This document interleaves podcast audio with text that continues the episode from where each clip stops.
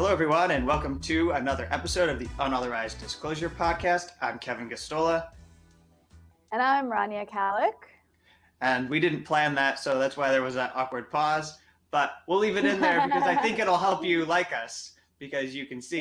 Awkwardness is attractive. You can see that we're just learning how to do this. This is our second video broadcast. And for this week's show, we are going to be making this available to patrons only. And then we'll pick maybe our favorite 5 or 10 minutes, pull it out, share it on YouTube, and give everyone a chance to hear from us. And for this episode, we're going to talk about the Democratic establishment and how they all coalesced around Joe Biden this past week. And we'll highlight some of our thoughts about the Super Tuesday results.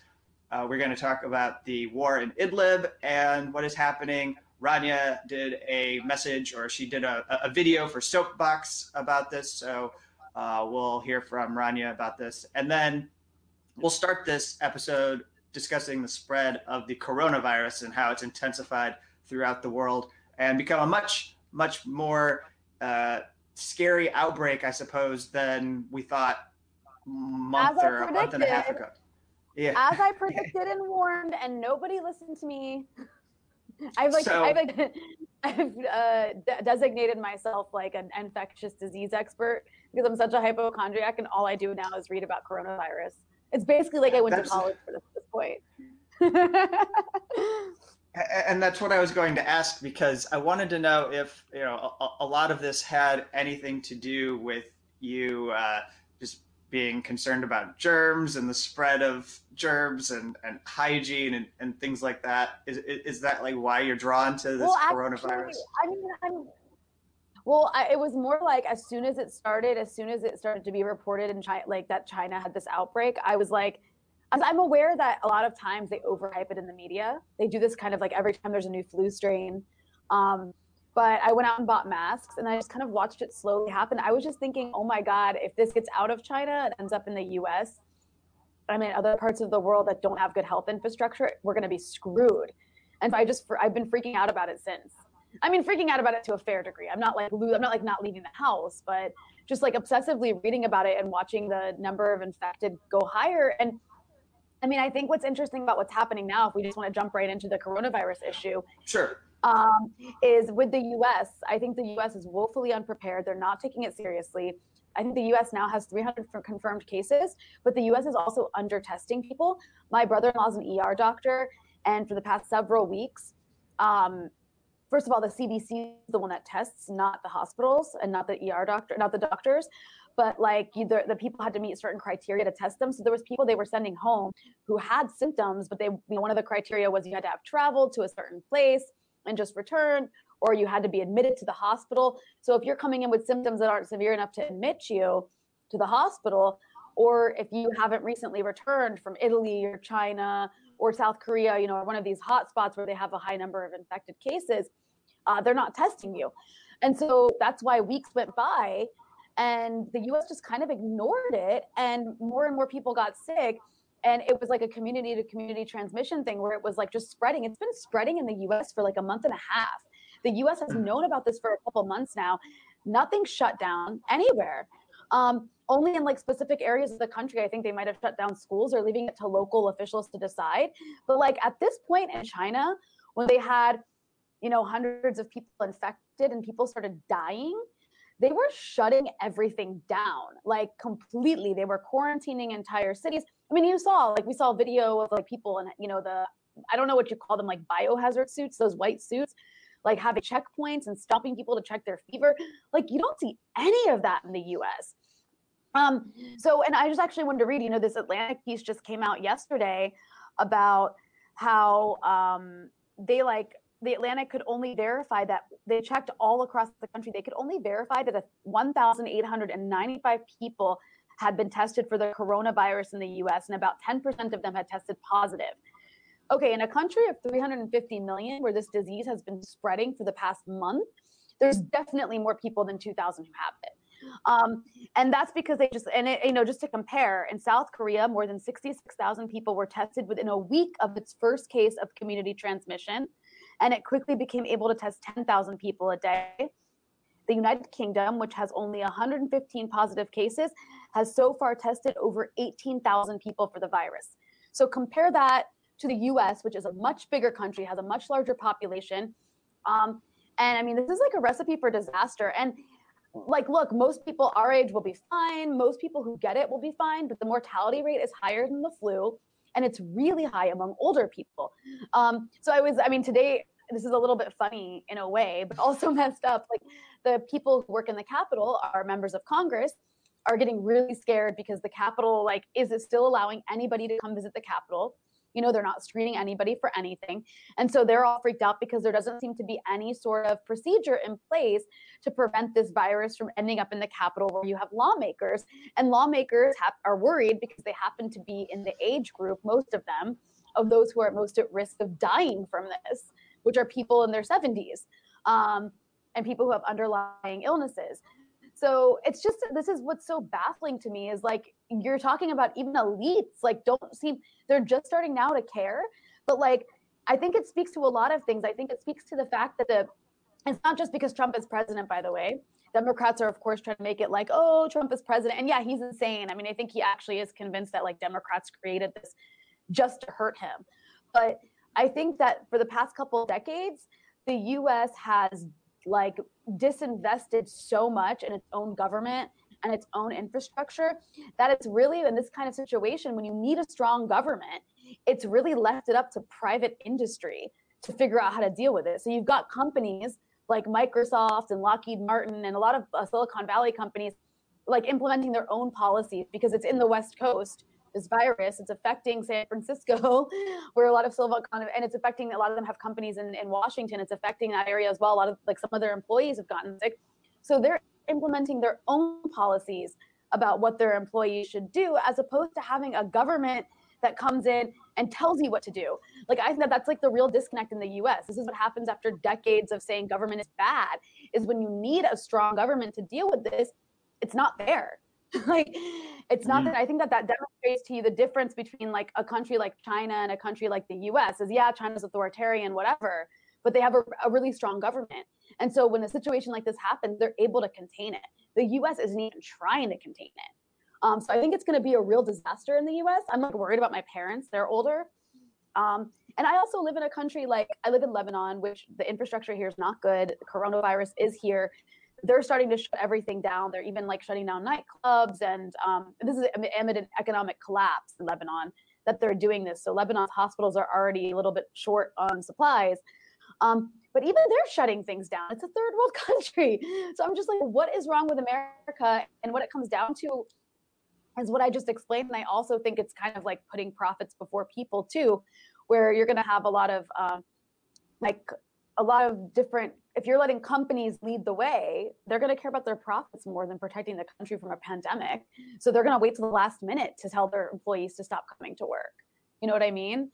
The U.S. is going to wait till the last minute to do anything that impacts Wall Street or impacts the economy.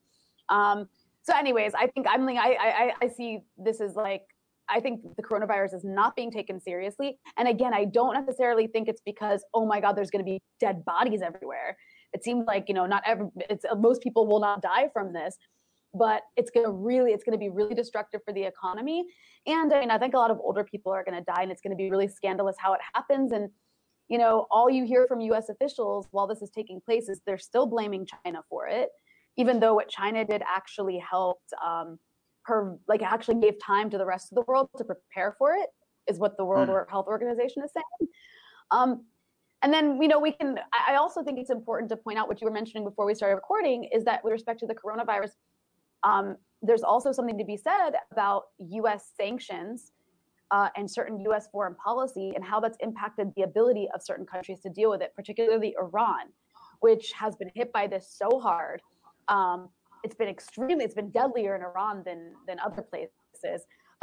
And their health infrastructure has been dramatically damaged by US sanctions, which don't specifically target medicines or hospital supplies or things like that, but that's the result of U.S. sanctions. They say, oh, it's not against, you know, it's not humanitarian aid or medicines that we're preventing from going in. But ultimately, that's what U.S. sanctions do, and they know that because U.S. sanctions make it so that banks around the world don't want to deal with the country that's sanctioned. So it makes it more difficult for the country to buy the things that they need. So Iran has been having, medicine shortages as a result of U.S. sanctions, and Iran health sector has been hit pretty hard. And you had the U.S., I think last week, finally, I'm not exactly sure. I have to go back and look at the specifics, but they basically decreased sanctions temporarily to allow for coronavirus kits to make their way to Iran, because it was impeding Iran's ability to purchase coronavirus kits in a country that's been really hard hit by this. And there's also something to be said about the Middle East in general and what U.S. foreign policy has done here. One country after another, state collapse, destruction of the government, whether it's Syria or Libya or Yemen. And these sorts of policies and the devastation they've wrought has made it so that in a situation where you have a health emergency, like with coronavirus, you don't have a state that's able to come in and deal with it properly. You have very poor health infrastructure, as well as a lack of any sort of state mechanisms to deal with it. That's what the situation in Iraq is going to be really bad. I can't even imagine in Yemen. I mean, Yemen, you've got famine. The U.S. and Saudi Arabia destroyed that country. So I don't know how they're going to, be able to deal with the impact of this. Syria, I'm sure it's reached Syria, but so far we haven't really, heard about any numbers of people infected. But Syria is under extreme sanction by the U.S. And that's after a decade of, U.S. trying to regime change the government and weakening it tremendously. So I don't know how it's going to play out in Syria either, but it's not going to be pretty. And do we know, as far as the global South, do we know if it's made it to either South America or I guess the African continent? Are we hearing anything in the media, or is it just not making it that way yet? Well, so far, I think there's been a couple cases confirmed in Nigeria, but it hasn't really made it. It's just now sort of making its way to Africa. But I actually read that even if the African continent doesn't have outbreaks of this virus, they're still set to lose $4 billion economically because of the way that this is ruining the economy globally. I think there was maybe one Latin American country. It was Brazil. I think there was a couple cases in Brazil. But of course, you have to think about what's the impact going to be when it reaches Venezuela. 40,000 people died in a year or 2 years, according to the Center for Economic Research, in Venezuela as a result of U.S. sanctions, largely due to the fact that U.S. sanctions prevented life-saving medicines like medicines for HIV from getting into the country. So you can imagine how this is going to impact Venezuela if it's already impacting the health sector to such a dramatic degree. And then you have, countries like Honduras and El Salvador and a lot of the, Guatemala, countries where people are fleeing largely as a result of the consequences of U.S. policies in those countries. Adding a pandemic into that only makes things worse. It's it's a recipe for disaster. And again, I'm actually surprised with how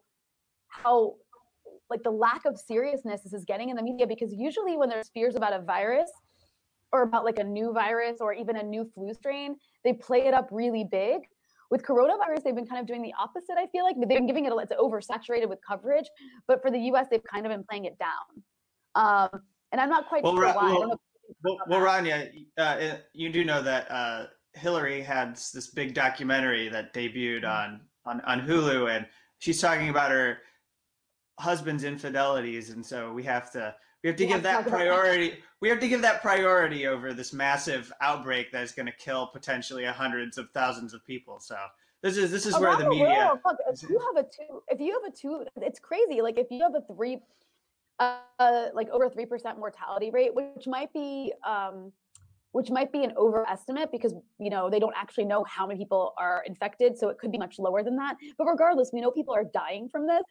The estimation, even 1% of the population is a lot of fucking people. In the U.S., that's 3.5 million people. Yeah. If my math is correct, my math might not be correct there, but there's either way, it's not good. It's not good. Yeah. So I'll share that. Of course, everyone who is listening to the show and people who aren't listening know that I was in London to cover Julian Assange's extradition proceedings. And it was something to sit there and see the spread and get closer and closer to Europe and know that it was in Italy And then there were the first cases being reported in the United Kingdom, I believe, while I was there. And on one hand, it was impressive because you could see that the UK is really well equipped to manage this kind of outbreak. The people who were on their state news service, BBC, were very calm about this. And I kind of trusted what they were saying and how they weren't trying to get people to panic about it. They said a lot, answered a lot of questions. Like people are getting, we've heard ridiculous questions like, can you get coronavirus from Chinese food? And on one hand, that's like hilarious. That's like hilarious on one hand, because it's stupid, but it's also like people, there's a lot of misinformation out there. And I think that just shows you like the extent to which there are things out there on the internet or wherever you might be getting your information that tell you things about how you can get coronavirus that aren't true. And we've also had hoaxes about like how you could cure coronavirus that are just not true. The big thing has been that silver liquid that you could like drink that apparently there's now a ban against selling that product. But I was in London, and when I came back from London, my flight, Rania, was entirely empty. And that just showed you, really? That was like, yeah, it was entirely empty. I'm not paying up for my seat. I sat in a basic economy seat, and I had full reign to sit wherever I wanted to in the cabin, which never happens because there were maybe 10 or 20% of the seats were filled for this flight. And it was taking place on a Wednesday in the middle of a business week. It was a noon flight. It was a pretty good flight in terms of like being able to travel from the UK and get back home in the United States at a decent time. It wasn't a red eye flight.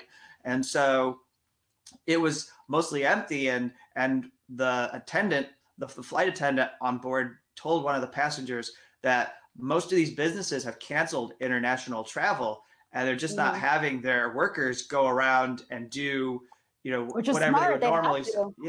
Yeah.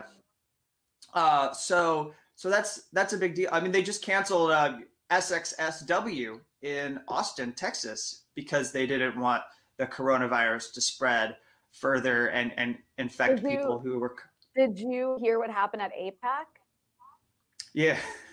Yeah, like a couple people who were at the APAC convention got infected with coronavirus. Kevin, about that, what you mentioned about your flight being empty, I think that this has actually impacted the travel industry, the airline industry, more than 9/11 did. I mean, because it's like crazy. I mean, people are right not to be traveling abroad right now because that's how it spread. I mean, this is. I think this demonstrates, like, imagine if this happened with a more dangerous virus, which is like, it could happen. It could happen. It's scary. I don't mean to like fear monger. It's just, it just demonstrates that we don't have the proper mechanisms in place that we need when in such a globalized world to minimize the impact of this kind of stuff. And the other thing I want to say before we move on is just that there is a whistleblower story connected to this that did get a lot of attention, and since it's something that I cover quite regularly, I just wanted to acknowledge it and say that in the Health and Human Services, there were workers who complained, who said they weren't protected and were exposed to people evacuated from China who they were dealing with, and the Trump administration has basically retaliated and tried to silence these employees who want to discuss the lack of preparation, the lack of seriousness on the part of the Trump administration to deal and manage with these people who are being evacuated. The other thing is I don't have the name, unfortunately, which maybe that should lead me to just be quiet and move on. But it seems like a salient example. There was a reporter who just came back from Italy, and she said she visited the epicenter of where a lot of this outbreak was in Italy. And when she came through a Homeland Security checkpoint in the United States, she was just asked, where were you? And she said, Italy. And the guy just stamped her passport and let her move right on through. And there were no questions or anything about where she was traveling, no effort to try to make sure this was contained. I mean, I think that like one mistake we're not going to make, because we're not racists, but one mistake that I think a lot of people are making is thinking that it only is coming from Chinese people. at this point, that like Chinese people are the only people that would be spreading the outbreak. And that's simply not true. And then also one thing I had to overcome, just to acknowledge the prejudices that get planted in your minds from media, one thing I had to overcome is the year after year of stereotyping when you do coverage of these pandemics. And what you see is the image of an Asian with the mask over their face. Mm-hmm. Yeah. And you immediately think that with the mask over their face, they're infected. But actually, those people are probably protecting themselves from being infected. And that's why they have the mask on their face. So they're not wearing the mask because they necessarily are infected with a disease. They wouldn't probably be traveling if they had a disease, but they're trying to culturally prevent themselves from getting the disease. And they're doing what most Americans won't do, because maybe there are more than ever because we're all sensitive to this outbreak. But historically, when we've had these outbreaks, you don't just see many, many Americans walking around the streets in masks. That's something that seems to happen in these massively populated Asian countries. Well, so to be clear, by the way, I know people aren't stupid, but wash your hands a lot. Bring antibacterial with you everywhere and put on your hands all the time. Don't touch your face. Like, just try not to touch your face. It's hard. No, it's really hard not to touch your face. It's touching really not an easy thing to do. Really, like, it's really bad to touch your eyes. No, it's terrible. Touching your eyes, touching your eyes and your mouth. But like, just no. It's actually, when you actually pay attention, you do it a lot without even realizing it. Yeah. So just like really try not to touch your face. Wear a scarf if you have to stop yourself from touching your face. Really make an effort. And the other thing about the face masks is they're actually not really useful for preventing yourself from getting it. Because it's not like an airborne disease. It's more about like, don't let people sneeze on you or cough on you, but the masks really are more for protecting other people from you if you're sick, but people don't realize that. So they just wear them in general. But actually wearing a mask might make you more likely to infect yourself because you're constantly adjusting it, which means touching your face. So keep that in mind, because there was like all these people buying up these masks, and it's like, okay, the mask is really more, if you're like a healthcare professional and you're dealing with people who might be infected like all the time at close range, or if you're somebody who you're coughing and you're like, okay, I'm sick, I don't want to get other people sick, I'm gonna put a face mask on. But anyways, I think this is only gonna get worse for the next month or so as time goes on. So I'm sure we can talk more about it then. But also the other thing in the US is like people, I don't know how it's gonna be for people staying home from work. You know, there's this culture in the US where like, even if you have sick days, you shouldn't take them. Like, you know, it really is. There's this culture in the US, like if you take a sick day, you're weak and you're looked down upon. That really is. So even people who have benefits are discouraged from taking sick days. Dude, don't be like that. Don't get your workplace sick. I never understood that, by the way. Like, I never understood, you know, I obviously, like, we're a little bit different because we have different sorts of jobs. We don't go to an office from 9 to 5, but like I have family and friends who do. And I've always been amazed by that. Like a family member or a friend being like, coughing or having a fever, but being like, well, I'm not dead, so I have to go to work. And I'm like, but aren't you just gonna get your whole office sick? Like why would they even want you at work? But it's just the culture. The culture is like, you have to go to work. And that's for people with benefits. So imagine like the people who deal with food, you know, imagine imagine like people at jobs that like manufacture things, like who don't get the day, like who don't have sick time. Imagine people at Amazon who package things to go all around the country. Don't even get tea breaks, let alone like Jeff Bezos' wage slave army who are just afraid to miss a shift because they won't be able to clock in again for a while. You know, you don't want to end up out of the cycle because then you're no longer getting a paycheck. So exactly, and that's usually how it works. So I think the lack of a social safety net in the U.S. and the lack of like developed country labor standards and like labor rights is also going to contribute to the spread of coronavirus in the U.S. Okay, so let's go on to, we wanted to talk about Syria before we conclude with Democrats. So, and this was, I wanted to have you talk. So how about I hilariously create bloopers and fumble down here? I was going to like, see if I can focus on just you. There you go. All right. Look at that. Take us away on Syria. Okay, so I'll give like a brief overview. I'm sure people have seen that Idlib is in the news. It hasn't been getting that much attention because of the U.S. elections, but Idlib is in northern Syria.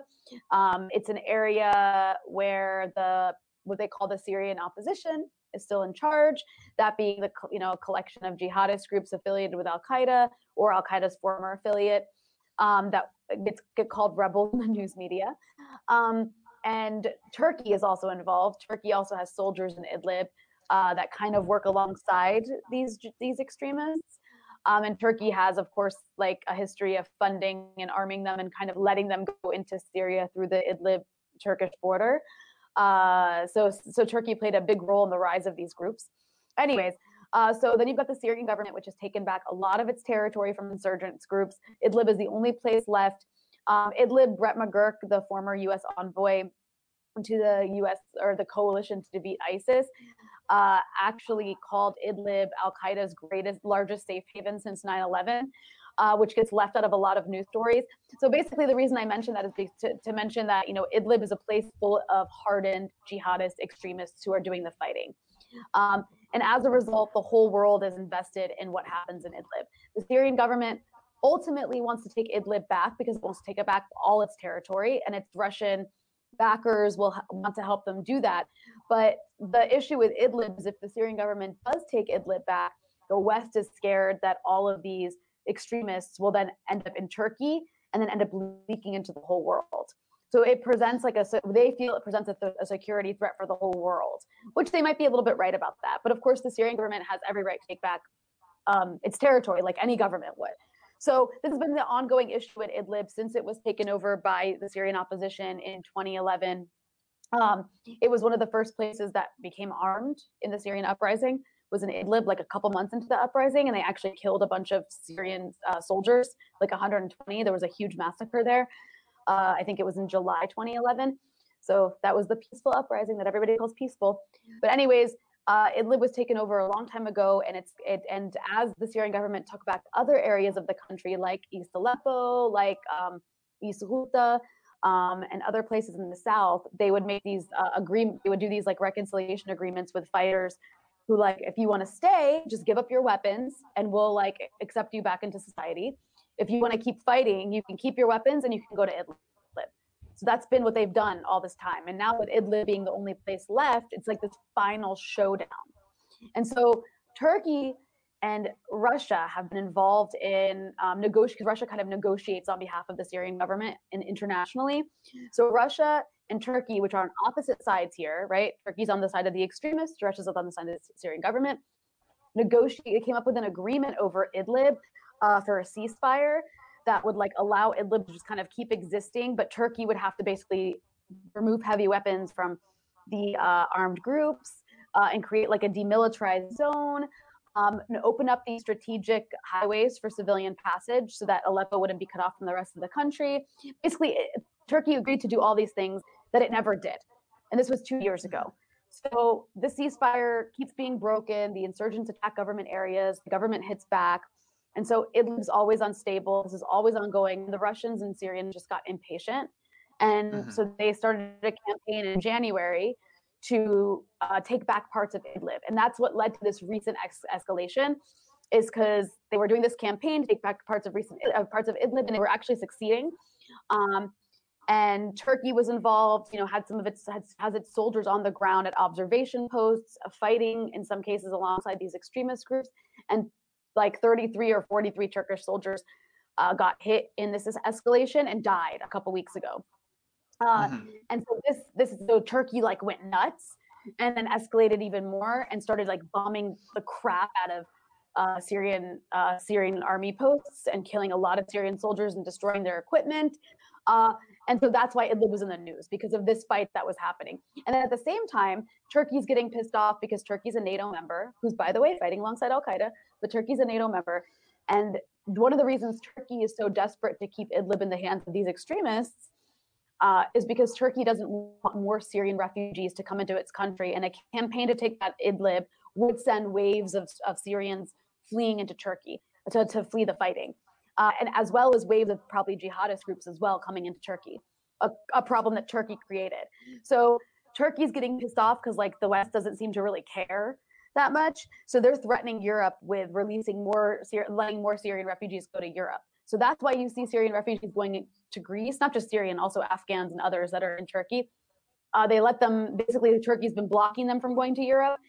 But they're just like, we're just going to let them flood into Europe since you guys aren't doing anything about this.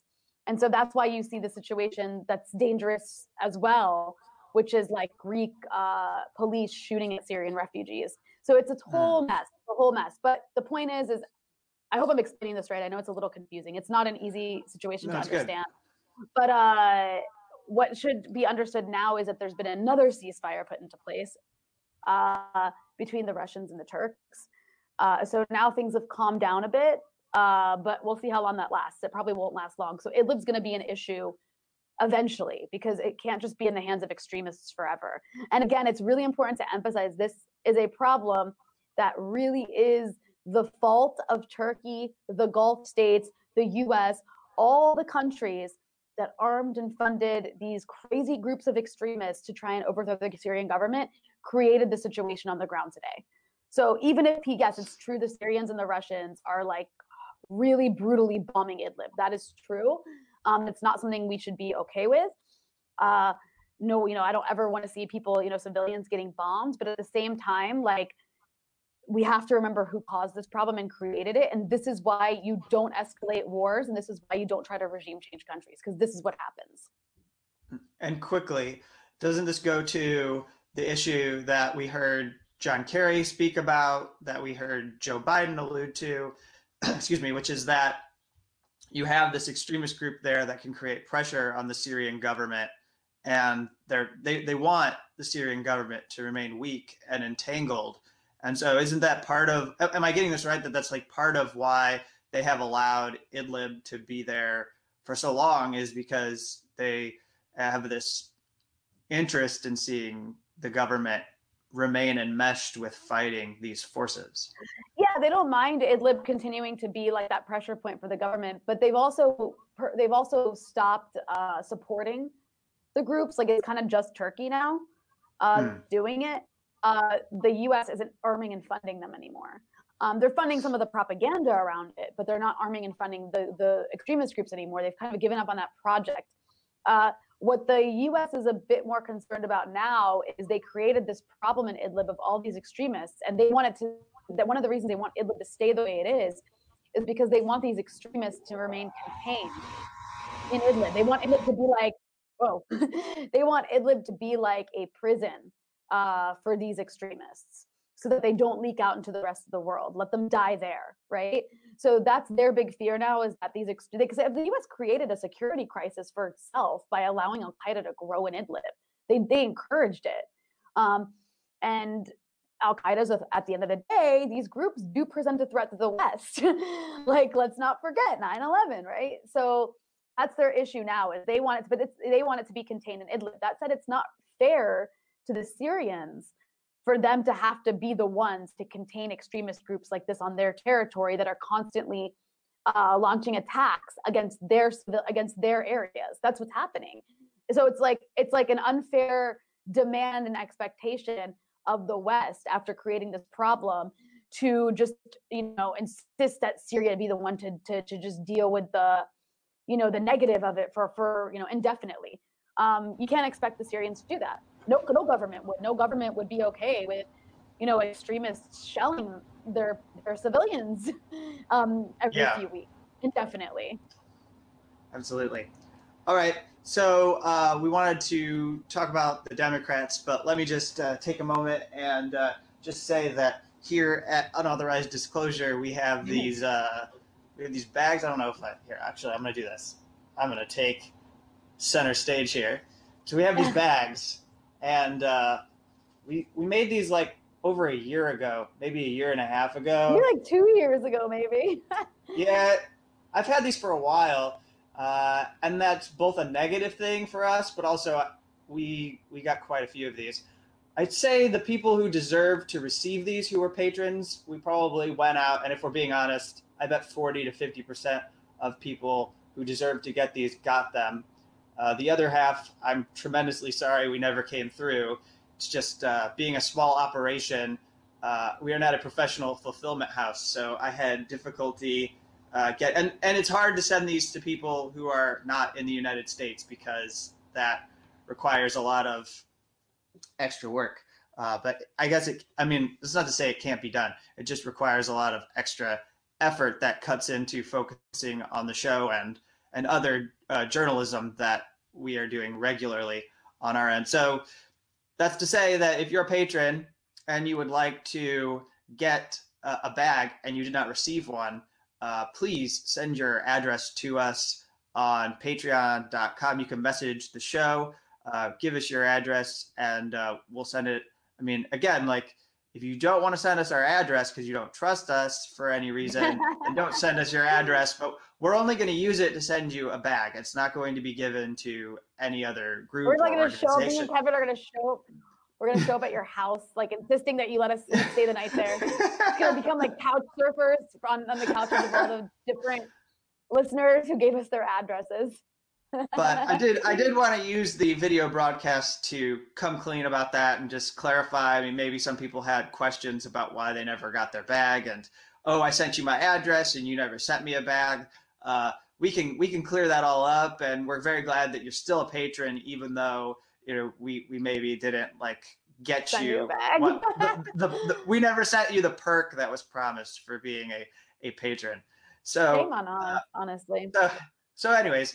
On to our last subject matter, which was the Super Tuesday results. And then more importantly, I think the fact that we saw the Democratic Party and its establishment forces unite around Joe Biden and really, really coalesce around him. Yeah, it was like their last effort, and it worked. It worked in the sense of blunting Sanders. We had Pete Buttigieg and Amy Klobuchar not dropped out when they did, I think we would have seen much different results. I also think we would have seen much different results had Elizabeth Warren dropped out before Super Tuesday. But I was really disappointed. I woke up because I'm 7 hours ahead of Eastern time, so I can't stay up all night to watch the results. So I got up the next morning and I was just like, holy crap, Biden, not only did he sweep the South, which everybody expected because the Democratic machine's really strong in the South when it comes to primaries. So the establishment candidate almost always wins there. But he swept some northern countries that he shouldn't have. And that was really concerning to see. At the end of the day, once the California results come in, I think Biden and Sanders will be closer in their delegate count. But Biden went from being a candidate. I really didn't expect it to be Biden that they were going to coalesce around. I really did not. He was doing so poorly in the polls. And Sanders was just gaining. And then they pulled out this last stop Hail Mary effort.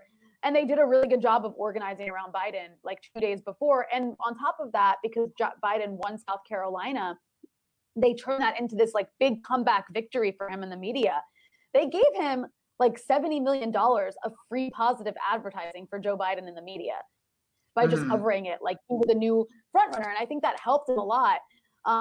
So I was really disappointed to see that. I think maybe the Sanders side, or at least Sanders supporters like us, have maybe overestimated just how much Sanders would be able to override the Democratic establishment in the primary and reach the entire electorate. Because I think at the end of the day, sometimes because we spend so much time watching the day-to-day horse race of this, we forget that other people don't.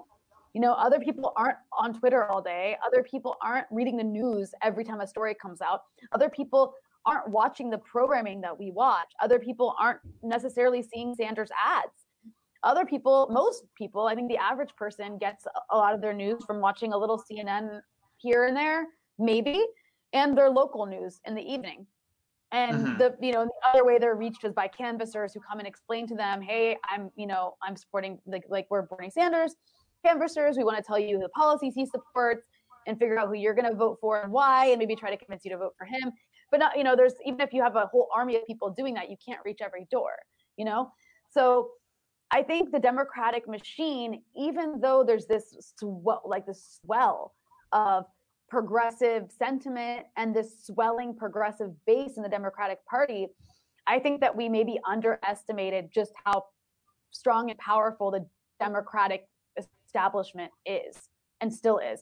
To the point where, you know, I also think, Kevin, like, we know Joe Biden has like dementia and it's getting really bad. We're watching it play out, but I don't think the news is covering it. Like MSNBC and CNN aren't covering Joe Biden like that. They're not people aren't watching the debates. Not everybody's watching the debates. So they have no idea. I think a lot of people have no idea that Joe Biden cannot form a coherent sentence right now.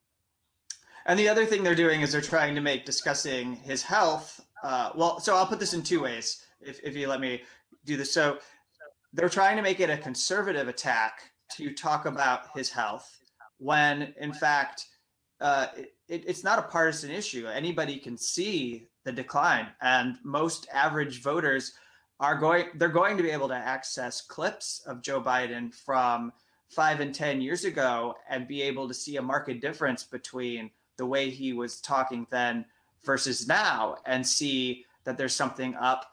I think liberal audiences were introduced to the fact that there is something going on this past week because Rachel Maddow couldn't even get him to come on her show to do a one-on-one interview.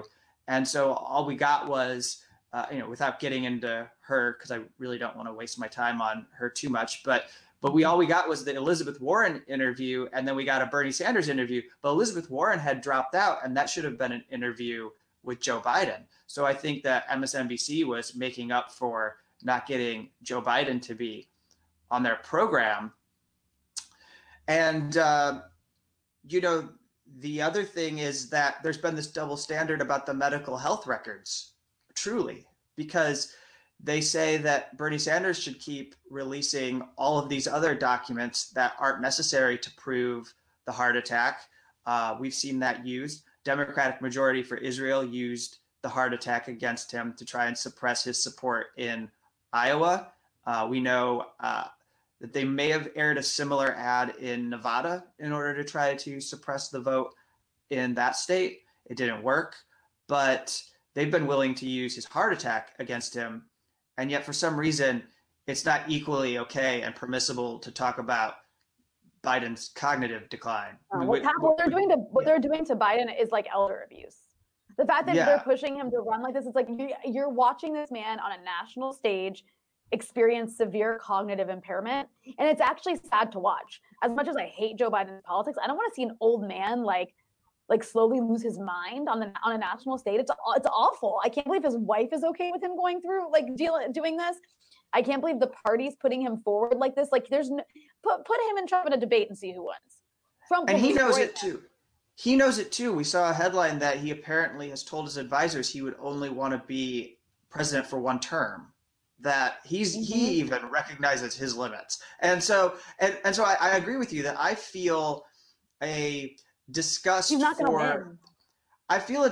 the people around him who are enabling this, what you call abuse. Simone Sanders, any of these surrogates, Bakari Sellers, who goes on and sells him as like the best candidate of Black people, any one of these people who go out and argue in favor of him without addressing these issues that are clear and apparent. I mean, we saw them in the first debate most clearly when he stepped out. 3-0, 3-3-0. What is it he said? Well, I don't know if that was the first. 3-0.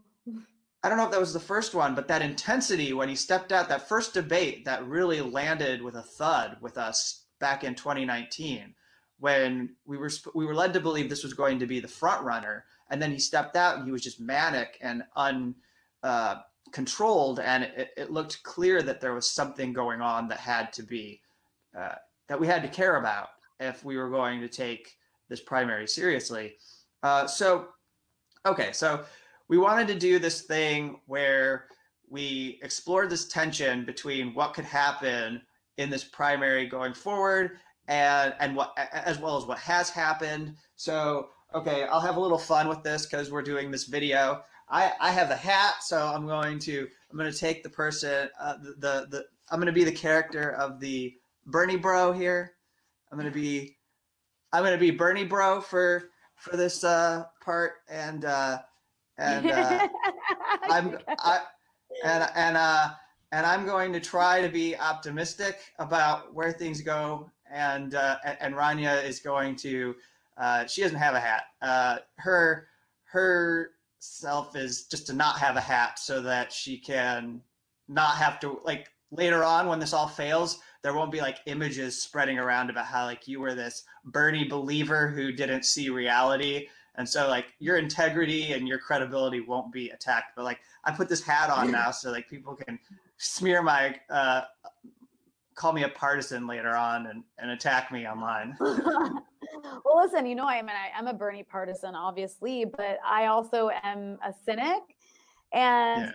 I also think I'm right on this. I don't think Bernie can win. I don't think he can win. Right. I don't think it's because if there was a fair race, he might win. But if there's not a fair race, there's a race being run by a party that has literally put all its power and energy into making sure Bernie doesn't win. And they've even said if he does win, they won't give it to him.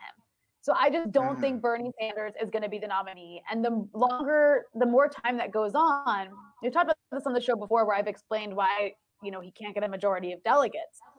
Now I don't even know if he'll be able to get a plurality of delegates because of the momentum Joe Biden has. And again, I think we underestimate how much of the electorate on the Democratic side is happy and fine with the status quo. Not even just the status quo. They're okay with going back to Obama status quo because 4 years of Trump have made them nostalgic for what was before Trump. You know what I mean? So I think we underestimate that. And I just like, I just don't think like, even with Joe Biden having dementia, it seems really difficult to break through. I think we're in a 2016 scenario again, where, you know, in this case, Bernie Sanders is closer to, you know, trailing Joe Biden than he was Hillary Clinton, especially since they're not already counting superdelegates like they were then. But I don't know if he's going to be able to catch up with him.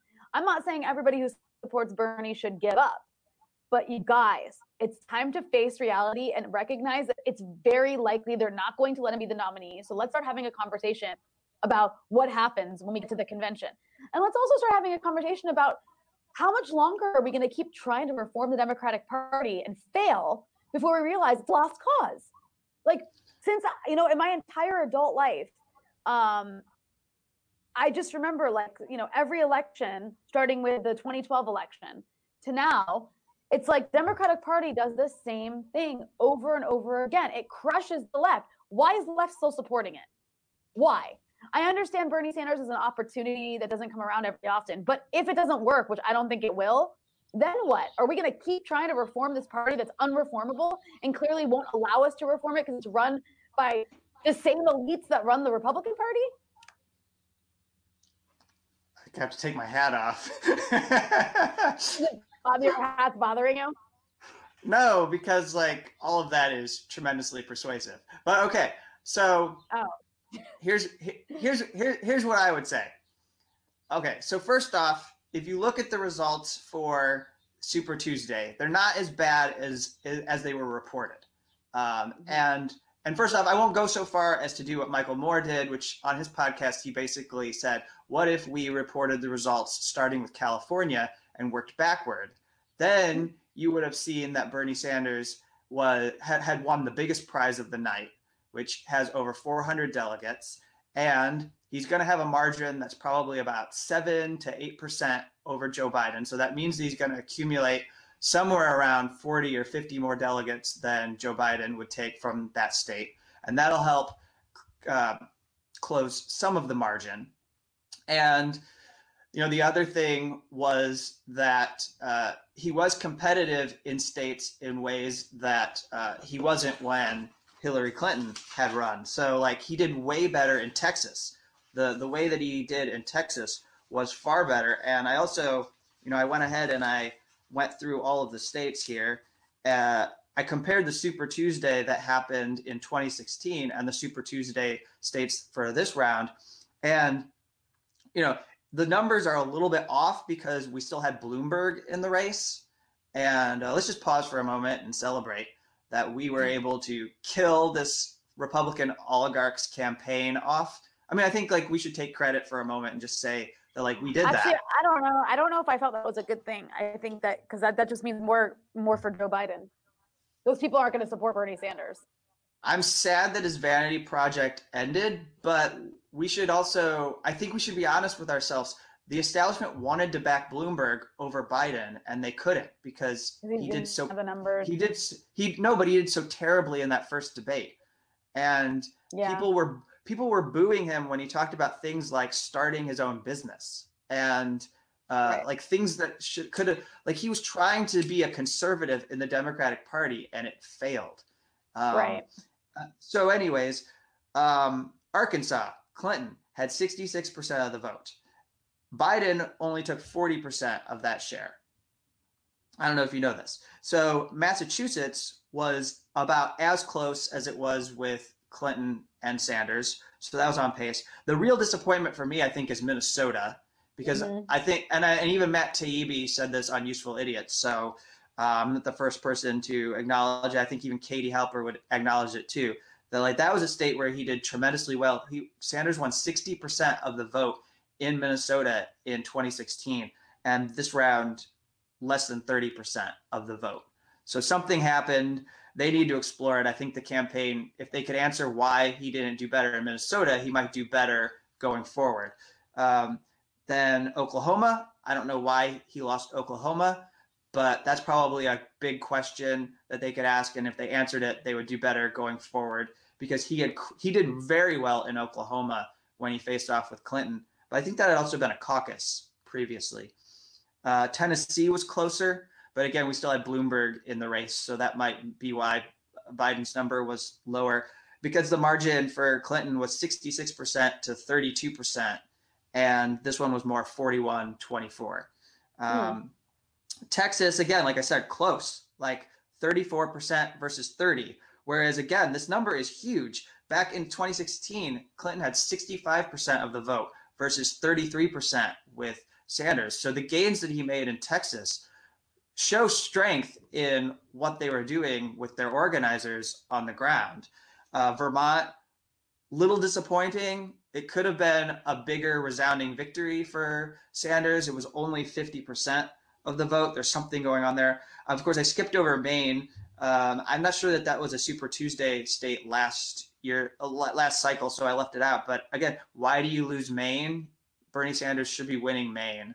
But maybe that also, maybe we're missing something, because of course Susan Collins is the senator from Maine, and she's a Republican. So maybe we're missing something about how conservative Maine is, and it's not really liberal. And if you think of like Portland, Maine, and other areas around it that are starting to look a lot like Brooklyn, New York, those are maybe liberal areas of the state, but there's probably much more conservatism in the state than maybe we let on. I mean, Virginia, he just got crushed. It was about the same margin as Hillary Clinton, but the point was made that that's a beltway state, so he was not going to do very well in Virginia. I was surprised how poorly he did in Virginia, because a week prior to that, polls were showing a much different situation in Virginia. So right. I'm not sure what happened there, but anyway. Okay, so here's what I'll say. I think that the optimism I have is it hinges upon the lessons that the Bernie Sanders campaign would learn from what happened on Super Tuesday. I mean, that's the caveat that I have to say. If you go forward doing the same thing that you did through Super Tuesday, it's not going to be effective, because now we have a two-way race. What the Sanders campaign was doing was effective if so many other voices remained in the race. Wouldn't you agree? Like, their strategy was good, but when you have a two-way race, you have to change. And so I think that, like, in order to even stay in the race, even to stay competitive, you have to be much more negative towards Joe Biden. You have to, and I don't think it's good enough to just highlight differences. I've come around to this idea that you have to actually treat Joe Biden as a threat, because I think the question has to be posed to voters. What is the threat of nominating Joe Biden as the Democratic Party's nominee? And that's not to be disrespectful towards him. I know that Bernie is constantly saying this thing over the past week of, he's my good friend. He genuinely seems to like Joe Biden. He feels like Joe Biden likes him. But the people around Joe Biden do not give a fuck about Bernie Sanders. They want to crush Bernie Sanders. And maybe Joe Biden doesn't have that cutthroat way of viewing Bernie Sanders, but he certainly is part of a campaign that's going to do whatever it can to trash Bernie Sanders. And everything is about hating Bernie Sanders supporters. Everything is about telling us, like, anybody who would vote for Bernie, that they have to, you know, basically just submit to the will of the Democratic Party establishment and go along with it. That's what happened 4 years ago. That's what's happening in this cycle. And so I think you have to articulate the threat.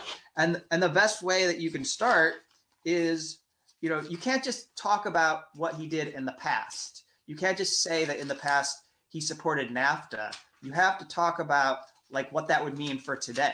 Like you have to talk about like that means that he's going to support the same destructive free trade deals and it's going to have an impact. This isn't just something that's like a part of a bygone era. It has to apply to the current day. And to connect it back to where we started our show as we start to conclude our broadcast, the coronavirus, your main strength as a campaign is supporting Medicare for all. So turn the threat of Joe Biden being the nominee into the issue. He is not going to support Medicare for all, and you won't be able to confront epidemics like the coronavirus and ensure people do not get sick. So that's the way that you convert voters and move them over to you and see that you have a strength that he doesn't have, and also that he has a liability, because what he's going to endorse is just having the Affordable Care Act, which is what we have now. He's only going to strengthen it marginally, and we'll still have people entirely vulnerable to getting sick from the coronavirus. I mean, I don't know if you know this quite clearly, but let's use our show to articulate it. The difference is, this was going around, the differences between Biden and Sanders are that Sanders opposed all of these things while Biden supported. There's the Iraq War authorization, there's the Defense of Marriage Act, there's the Patriot Act authorization, there's the Patriot Act reauthorization, there's the bankruptcy bill that allowed, that made it easier for credit card companies to keep people beholden to the kind of debt that they have from the credit cards. It's, I think, even student loans as well. Wall Street bailout. There's the normal trade relations with China, permanent, making those permanent, which increased the race to the bottom for workers, repealing the Glass-Steagall Act, which of course we know brought us the economic collapse. There is the border fence legislation of 2006. So again, like Bernie could argue that he was against building a wall or a barrier on the border, whereas like Biden was for it. The threat is that like he may not actually reverse the Trump policy of having that separation on the border, of having that kind of security that divides the two countries. The war on drugs he's been for, and he's been against marijuana legalization. Biden has. So like, these are all issues, and you can talk about all of these issues in ways that make people, I think what you have to do for voters, which Bernie has failed to do, is you can't talk about it as an opportunity. People aren't responsive to opportunities. You have to make it a negative thing about how there's a threat. Why do people respond to voting for Biden? Because we're going to stop the threat of President Donald Trump. How will people respond to the race between Sanders and Biden? The only way they're going to move over and support Sanders is if they see it as a negative to vote for Biden. I'm sorry that like it has to be that way when Sanders offers us so many positives, but the optimism that I have for Bernie succeeding. What? He has to go on the attack. All this crap about, he's my friend. Or, again, no, Sanders needs to move past it if he actually wants to win. And that's what makes, I mean, I don't know. If you want to win, if you actually want to win, you have to attack your opponent and portray him negatively. There's no other option. And I agree with everything you said, but here's my question. Well, wait, hold on. Can I say one more thing?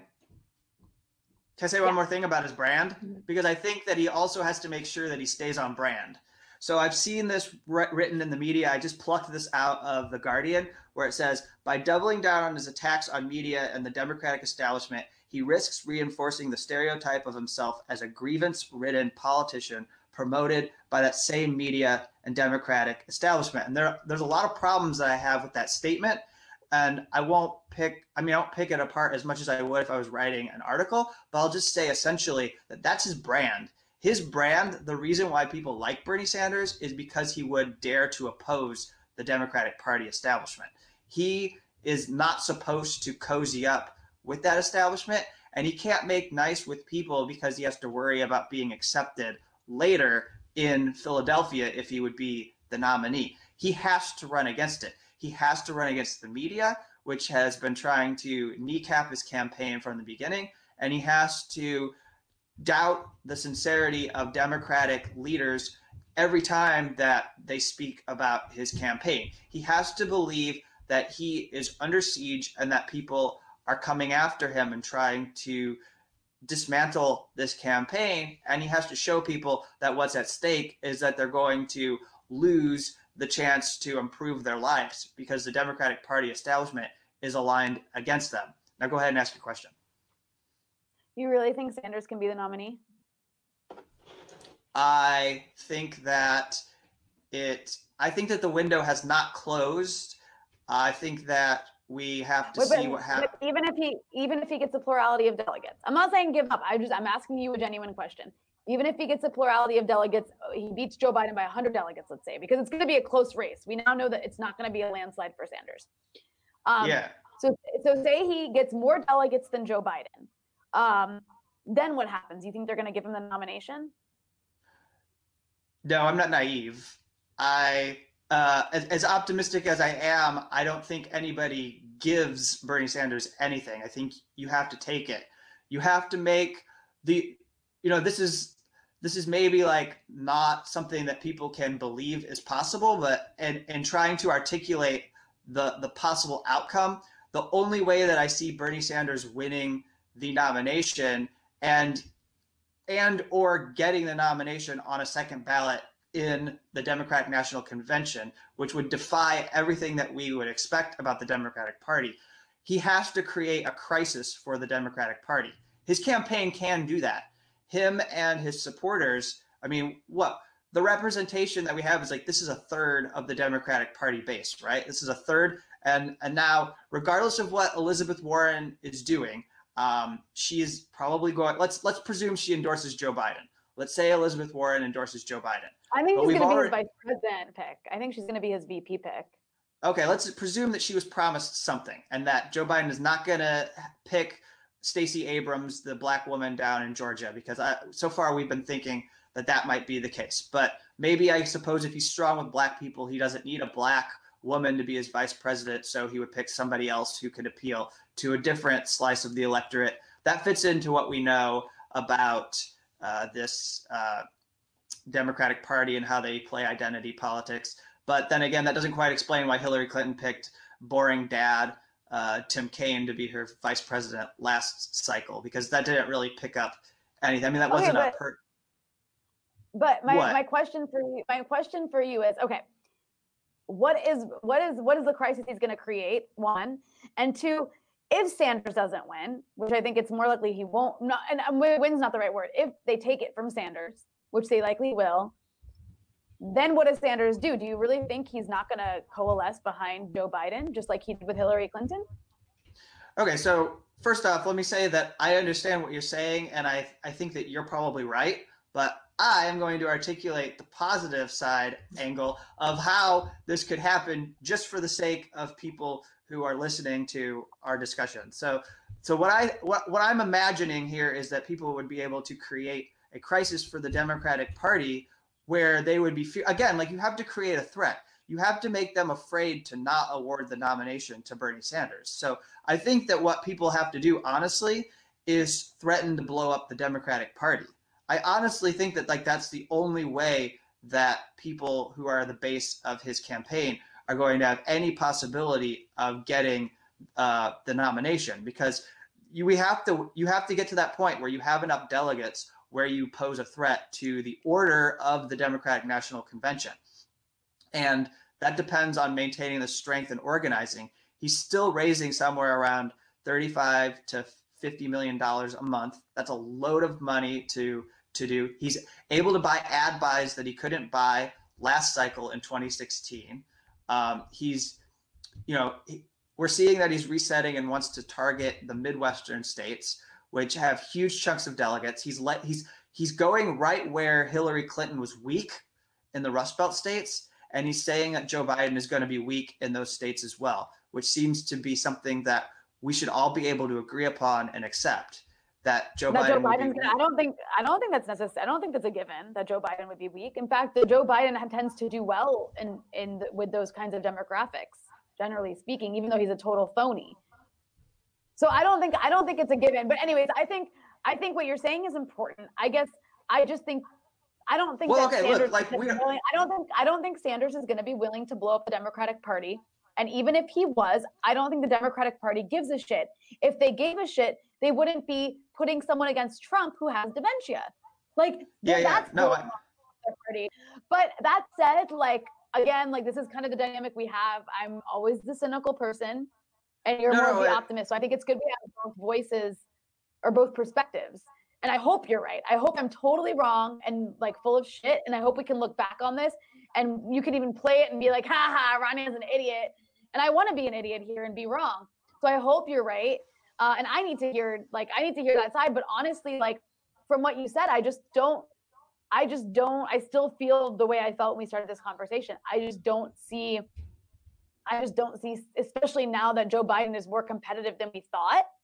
I just don't see Sanders getting the nomination. I don't think that means you can't vote. I don't want to discourage people. People should still organize for him and work their asses off to try and get him the nomination. But the point of me saying all this is that we need to be prepared for the scenario that I'm talking about. What are we going to do if that happens? That needs to be a conversation that happens now. Because I don't think Sanders is going to be willing to blow up the party. That doesn't mean his supporters won't be willing to do it. So that organizing needs to start as well. Okay, so let me just say this. This will be the last thing that I say. So I just believe that we have enough of the primary left that just objectively, by math, you can't see ground to the Democratic establishment. That's what they want. They want people to lay over and play dead. The best case scenario for them is that after their, as Matt Taibbi referred to it, the Michael Corleone Godfather type move that was made where the family came in mafia style, aligned around Joe Biden, off to these other campaigns and killed them. And then now everyone's just Biden's our guy. We're going to stick with our guy, sort of like the mafia, films that we see in Hollywood, that Biden's our guy. We're going to ride him. We don't know if he's the best candidate or not, but he's our guy and we're going to stick with him.